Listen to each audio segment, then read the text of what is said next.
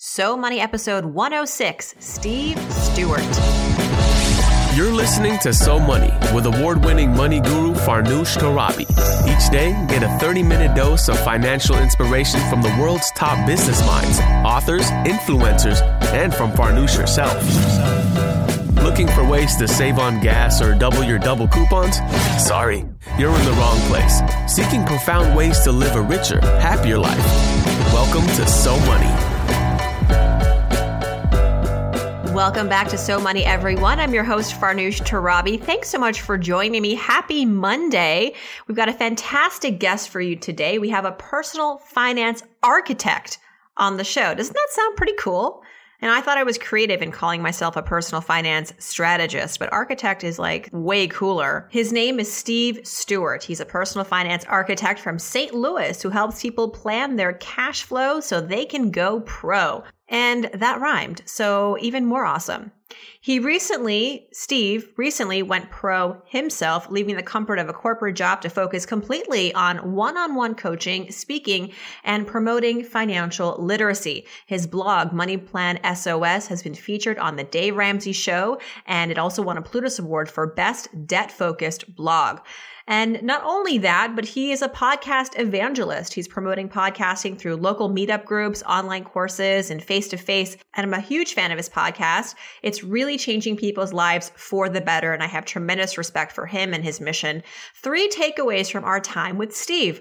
One, how to overcome the fear of a cushy nine to five and start your own business like he has why credit cards are against his religion, and how Dave Ramsey changed his life. Here is Steve Stewart.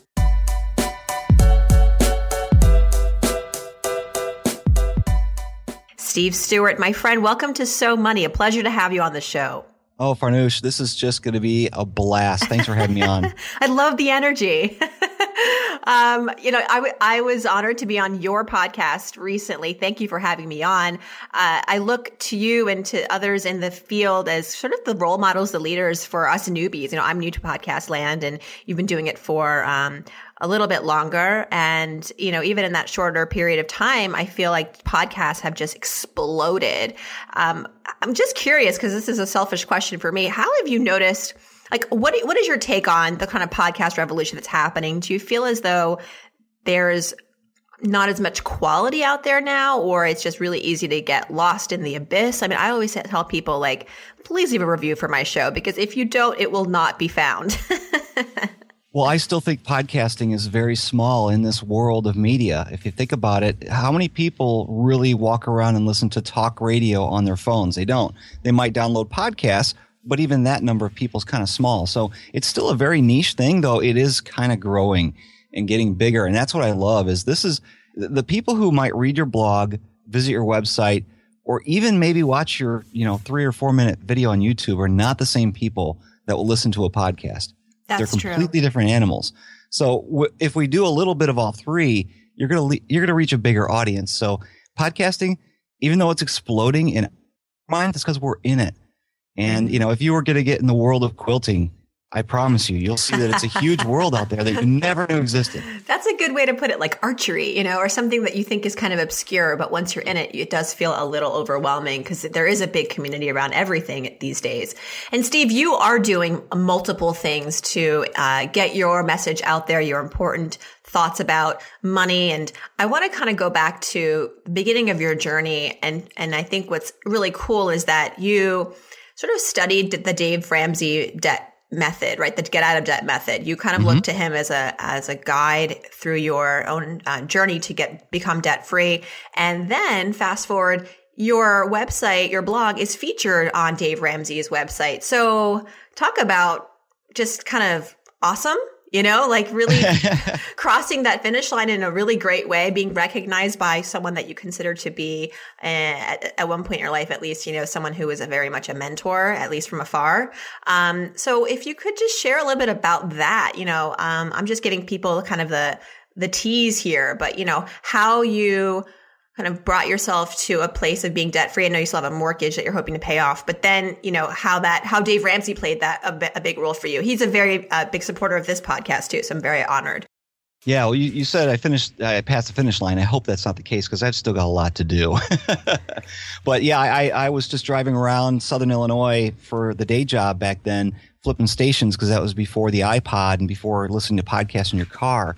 And I stumbled across this guy on the radio who was cranky and, you know, kind of yelling at his audience. And I thought, oh, this is a shock jock guy. But I started listening and, you know, I disagreed with a bunch of the stuff he said because I was listening to a little bit of here and a little bit of there of different people getting different pieces of financial advice from other places. And then when I really started to dig into it, I realized that this guy, Dave Ramsey, was always right. So I started started following his principles. I got bit by the bug. People say, you know, you drink the Kool Aid. And my wife and I got out of debt, consumer debt, in 2006, late 2006. And right now, as it stands, this is April 2015, we have nine payments left on the house, and that's it. Wow. And we have about a half a million dollars in liquid investments, retirement, uh, you know, outside of retirement type savings. So the you know his process, the reason why I like it so much is because it's easy. It's it's simple to understand. It might be a little hard to follow, but nothing in this personal finance world is easy. So that's why I kind of follow in in what he's been teaching. And and to be honest, he never, you know, he he might have organized the stuff pretty good, but none of this stuff he created. This has all been, you know, from some of his mentors and things that we read in the Bible and things like that. Mm-hmm. And then to be featured on his show in, in a way, how was that? That was a mind blowing experience. It was actually back in 2010. Uh, I actually was working from home that day, but I wasn't listening to his radio show, even though at that time I was. And I kept getting pings on my phone every time, you know, uh, someone would put a post up on uh, on Twitter with my name. I'd get a ping, but I wasn't looking at it. And then a friend of mine texted me like, you know, an hour later and I was like, what's going on? I checked my phone and he says, your blog post was just read on the Dave Ramsey show. And I'm oh like, what? So of course, you know, back in those days, the podcast wasn't released till that night. I had no idea what was going on. So, um, it was very cool. He just read one of my, it was a top 10 type list and had fun with it. And, you know, the blog had gotten like 10,000 visits over that weekend. So it was very neat. Wow. Well, one of the other amazing things that you've done, and I want you to just maybe share that with us in that journey, is you left a very comfortable nine to five job to pursue kind of this solopreneur personal finance. I love what you call yourself a money architect. I think that's brilliant. I thought I was cool calling myself a money strategist, but architect's way, way uh, fancier and cooler. How did you, how did you like what was the pivotal moment because i think we all want to someday leave maybe the the 9 to 5 the working for the man but we don't do it because there's a lot of fear there's a lot of anxiety there's a lot of uncertainty. How did you squash all of those emotional barriers? Well it's been a long process because i've been building this thing for years. You know with with the blog the blog started in 2007 no 2009 excuse me. Uh, the podcast in late 2010 you know just just helping people one-on-one over skype over the phone. There's a lot of people out there who aren't local. So i you know i, I wasn't able with my with the day job i used to have i was not able to cultivate a local business because i was always on the road. That was one of the reasons why i knew i had to get away from that because it was just you know just if you're on the road a lot i mean you know people are listening to this. There's probably a bunch of them who are listening to this while they're driving a long commute. It's just, it's horrible on your body. It's horrible on your mental state. So you've got to keep your mind busy. But I had to get away from that. So I'd been laying the groundwork for this for a long time. In fact, I had a plan to hopefully get away from it last year. Didn't hit the financial goals that we wanted. We still hadn't hit all the financial goals that we wanted before I left the day job. For instance, we, like I said, we got nine payments left in the house. We wanted to get that down to like five or maybe six and we didn't quite hit that, but it was time. It was just time to, to, to lift, you know, rev the engines up, lift the landing gear, and take off. You um, said that you, I read on your blog that credit cards are against your religion. is that is that a Dave Ramseyan um, no. tenet, or is that something that you? How, so, can you explain that to me? Because I feel as though credit cards get a really bad rap in our nation, and I find that it's not the credit cards, it's the people but that are using their credit cards. You know, credit cards ultimately can help you if you use them responsibly, pay them off every month. It's a great way to kind of I think it's it's a good way to kind of manage your money. Um, it keeps you if you're buying a big purchase, it's it's kind of a security to pay for it and then you know, put it on the card It's, if it arrives and it's broken or defective. You know, there's a lot of benefits, I think, to properly using a credit card. But why is it against your religion? You're not selling me on this, Farnoosh. well, here I am teaching people how to get out of debt. And if I were to then say, but use your credit card responsibly, then I feel like I'm being a, I'm contradicting myself. And there's a, a, a number of other reasons why I say that term, you know, credit cards are against my religion. You know, if you think about when you're using a credit card, yes, it's debt. Even if you pay it off in 30 days, you know, it's debt until you pay that bill. But when I go out, if I were to use a credit card at a store versus using cash or a debit card, I am charging that, that business, that company, that vendor a higher processing fee that's overhead for them. They don't get that two to 4%. Visa, MasterCard, the banks who issue the cards do. Whereas if I use debit card or cash, it's a lower cost of doing business. So that will help them keep the overhead low. And of course, what do businesses like? They like lower overhead so they don't have to raise the prices. So if I'm using a credit card at my local store to get the points, then I'm charging my neighbor a higher price for their groceries. And I'm supposed to love my neighbor as myself. And I just can't do that. So mm-hmm. I've decided to stay, you know, to stay away from credit cards, not to borrow money, even if it's a 30 day term. And I found, especially these days, I mean, 10 years ago, it may have, may have been a different difference, uh, a different story with, with debit cards. You know, everybody's worried about the security of it and, and fraud protection. Debit cards and credit cards are really, really the same these days. The technology is there to support it. The banks are behind the zero liability policy. Uh, I can use it online just as easily as a credit card. You know, they both have a Visa or Mastercard logo on them. What what makes it different? It's well, the way if somebody they're processed. Gets, well, I, yes, but I will say because this happened to my friend not too long ago. Someone grab got his debit card and he realized it like two hours later. This person had gone to every single ATM and literally emptied his bank account.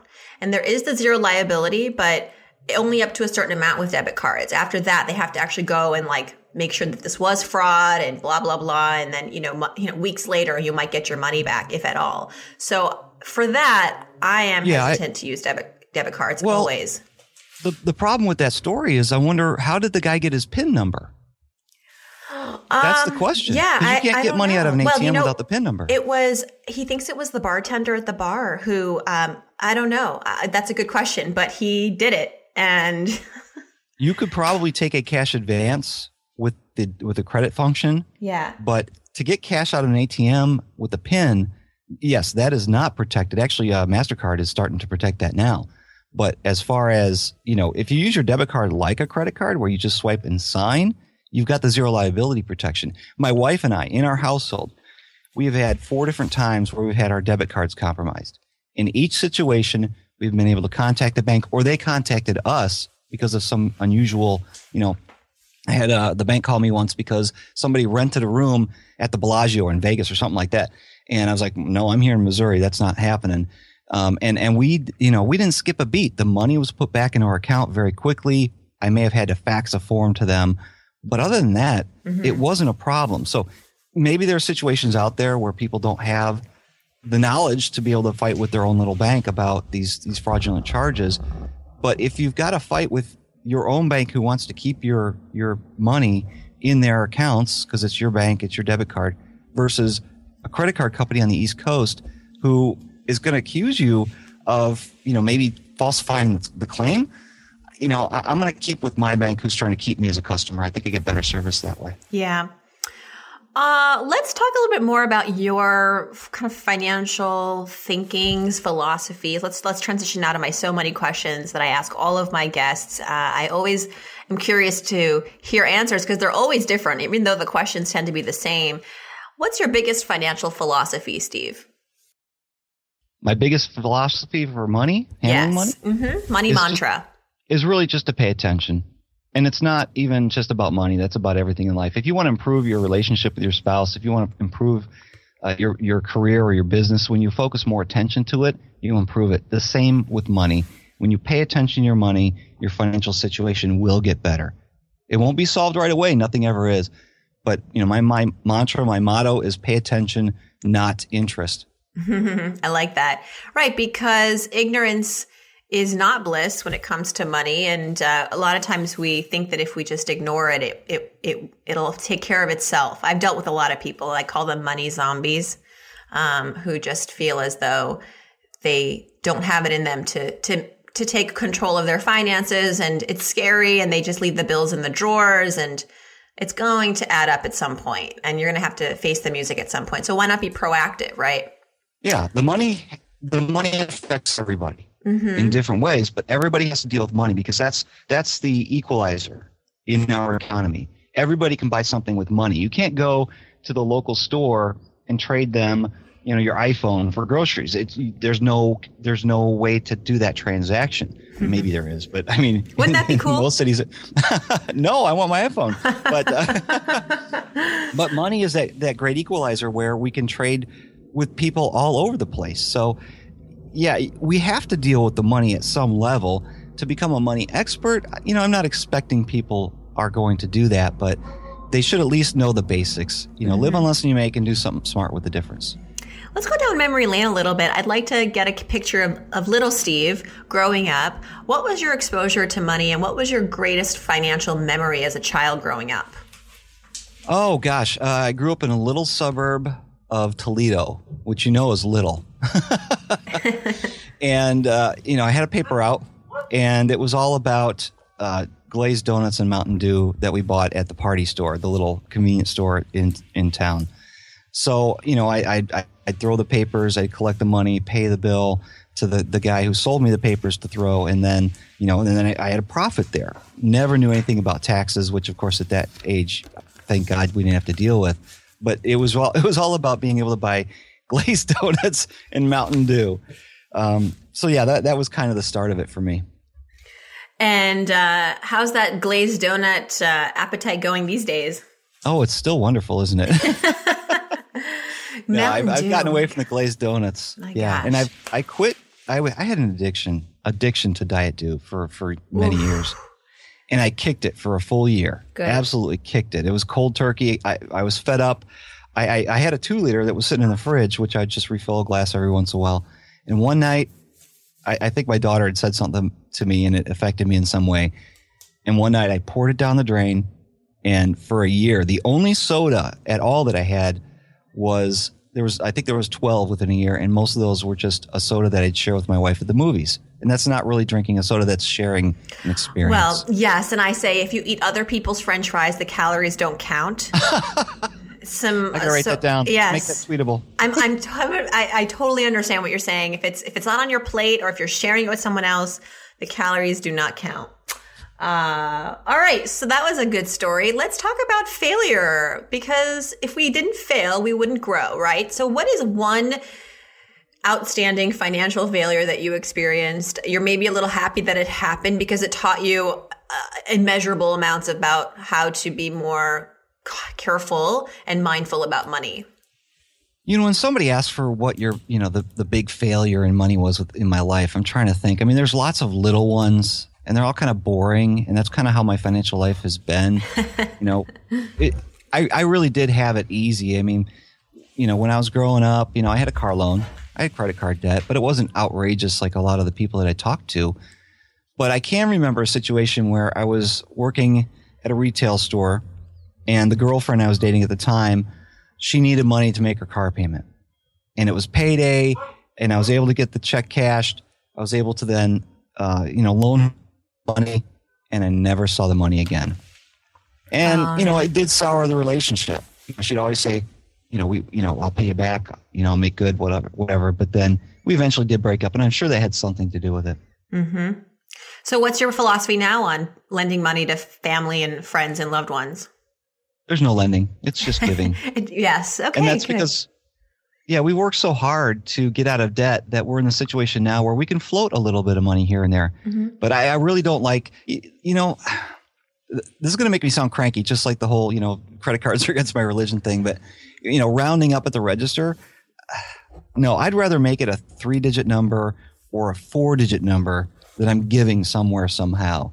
Um, I was I was just talking to my wife. We we had changed our cable a couple years ago, and the day the guy was going to come in and install the new system, one he had to he had to put a wire around the house because the box was on one side of the house and where he needed to come in was on the opposite end. So he had to put this wire all around our house. Well, the day he comes is the is the night after we had 14 inches of snow. Oh. And that's not normal for St. Louis. I mean, once in a while, but I, I, I thought for sure they were going to cancel and reschedule, which was fine with us. But the guy showed up and he was real professional. He wasn't overly nice. He was just professional and he did the job and he worked all day on the thing because he had to truck, you know, truck through all the snow. And at the end, I, I, I was just talking to my wife. I'm like, we need to give him something. She's like, give him 20 bucks. I'm like, no. And we gave him a hundred dollar bill. And I met somebody who does the, the cable installs Mm-hmm. uh, a couple years later, heard what they have to go through to make money. They're on the road a lot. They're away from home a lot. They have to stay in hotels and stuff, and they're not making a lot of money because they have to pay for those expenses out of their pocket. Wow. So that hundred bucks might have really done a lot for that guy that I didn't even realize at the time. So, you know, I want to give big if I can give.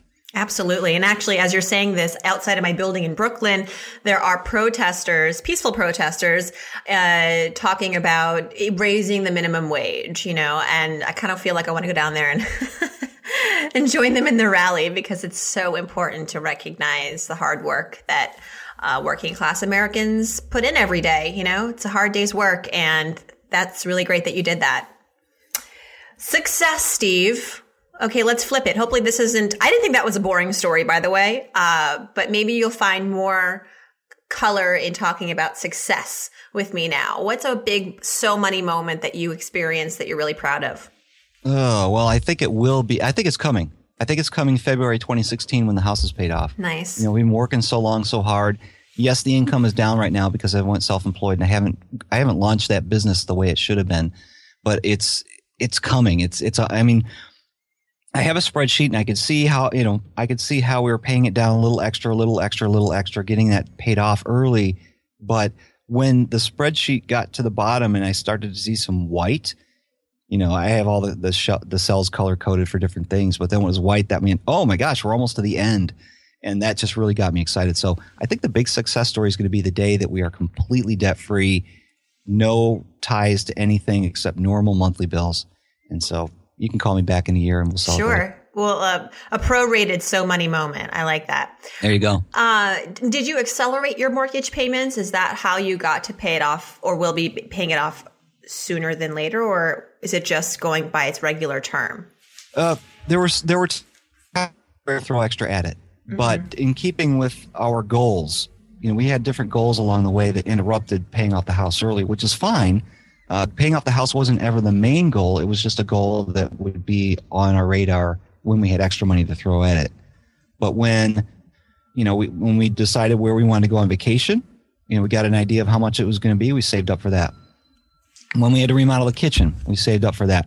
When we uh, decided to, right now, today is the second day that we've got the guys replacing the windows in our house that interrupted paying off the house early because we're going to pay cash for all these things and get discounts. And uh, like these guys are going to do extra work in our house just because we're going to pay them in cash. You know, this is extra stuff because we didn't just finance the thing. So, yeah, you know, that's that's that's why we didn't pay it off earlier than this. But it is going to be paid off about a year sooner than the original term, and that's just putting you know forty dollars at it here, hundred dollars at it around Christmas time, whatever.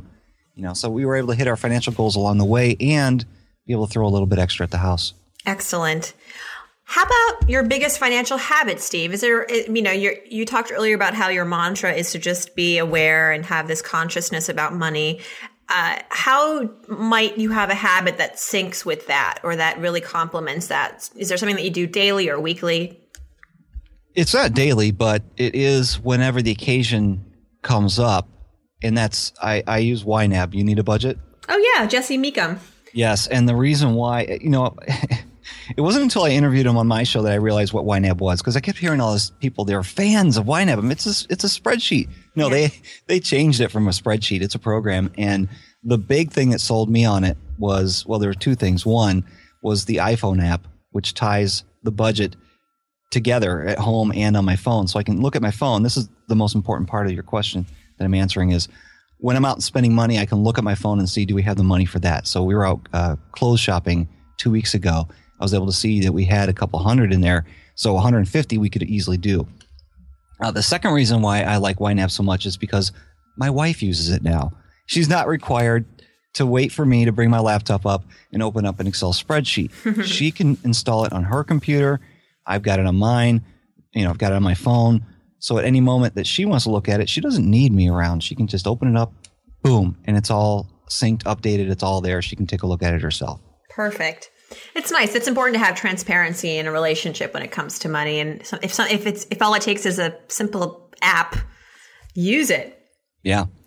All right, we are almost wrapped here, Steve. You've been a lot of fun. I want to thank you so much. But before we go, a couple of uh, So Money fill in the blank. So I start off a sentence, you finish it. First thing that comes to your mind, don't overthink it. This is why we like doing this because we like to see what's kind of on your, uh, you know, uh, just off the tip of your tongue. Mm-hmm. If I won the lottery tomorrow, let's say a hundred million dollars, the first thing I would do is I'd mark the email as spam. but don't you there's know that no way. there's no email? They come to your house with a big check.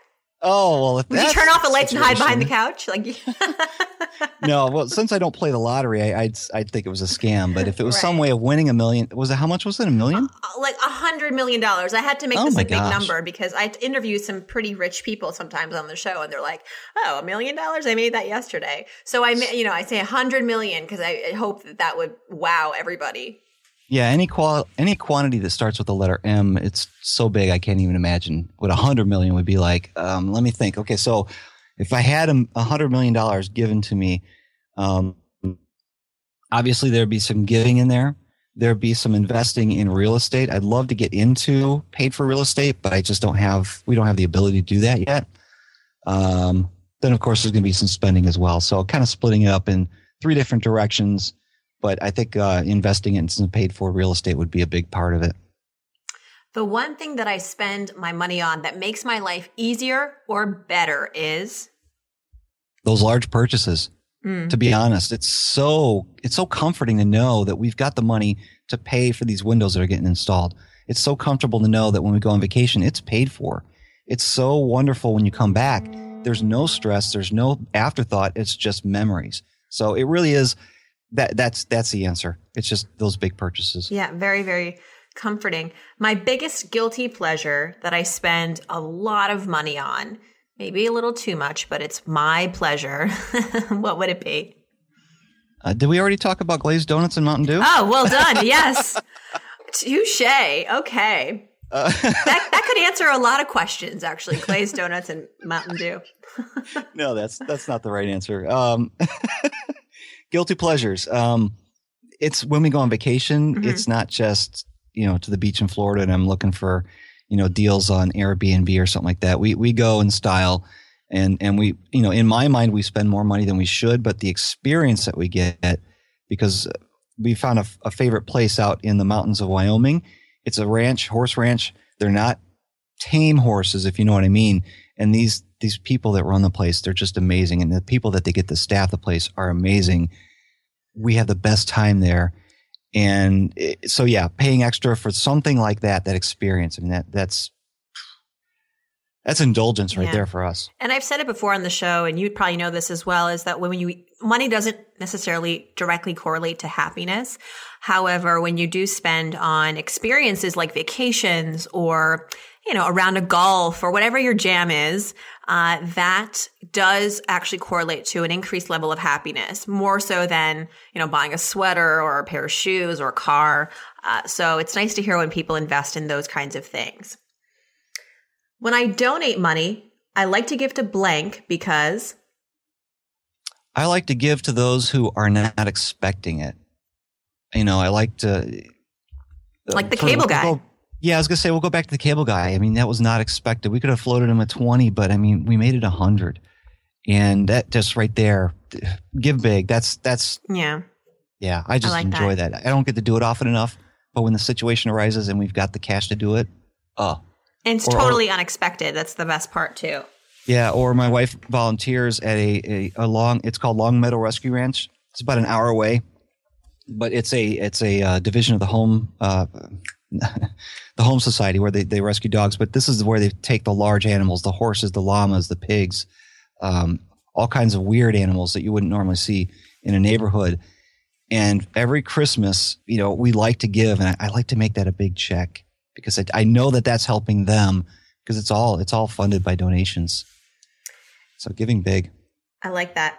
One thing I wish I had known about money growing up is compound interest. oh, if I'd known what that was, I know I would have spent all my money on glazed donuts and Mountain Dew. you think so though? I feel as though compound interest, even if you're told about it at 14, 15, it kind of just goes over your head and you're like, okay, well, what's, you know, I don't know. I just want my, I want what I want when I, w- I want it, right? You're 14. Right. Playing well, devil's advocate. The, yeah, it would have definitely gotten me on the path of saving more sooner. Mm-hmm. And that, that would have gotten me to where I would have been saving a lot more later than just what I, you know, starting late, I guess is kind of. Ah, that's a good point. Right there. And last but not least, I'm Steve Stewart, and I'm so money because I pay attention, not interest. I love it. I love it so much. Thank you so much, Steve. Tell us where we can learn more about you. Well, the home base for everything I do is over at stevestewart.me, mm-hmm. and that's .me because the guy who owns the .dot .com has owned it since 1997. I don't think he's giving Whatever. I know someone has farnoosh.com and she's a real estate uh, agent in Sausalito. I actually hope to meet her someday. It would be kind of funny. Uh, but you mm. are the Farnoosh. I don't know. Yeah. Well, in my book, anyway. Thank you. Uh, we will absolutely check you out. I will have all of those links as well as your Twitter handle at so podcast.com. Steve, thank you once again for sharing your time and your insights with our audience. And we wish you the best. Awesome, Farnoosh. You're so money. I love you. I love you too. Thanks, Steve. Thanks again to Steve Stewart for being my guest today. Check out his website, stevestewart.me. He's also on Twitter at MoneyPlanSOS. All of these links available at SoMoneyPodcast.com. And there, of course, you can also check out the transcript from this interview and all previous episodes. And I want to hear from you. Make sure if you've got a question about money or career or life in general, you can submit your question at SoMoneyPodcast.com. Just click on Ask Farnoosh. I dedicate the weekends to responding to your question. So there's a very good chance that I'll be uh, I'll be answering your question, and we'll have a little um, indirect one on the podcast either on Saturday or Sunday. If you'd like to connect one on one over Skype with me and have a little money blitz, uh, I like to encourage people to go to iTunes, leave a review, and every Saturday I select one new reviewer to receive a weekly one on one with me. So if this is something that you're interested in, I'd love to connect with you. Uh, just go on iTunes, leave a review, and hopefully you will be picked. Thanks so much for tuning in today. Thanks again to my guest, Steve Stewart. See you back here tomorrow. In the meantime, I hope your day is so money.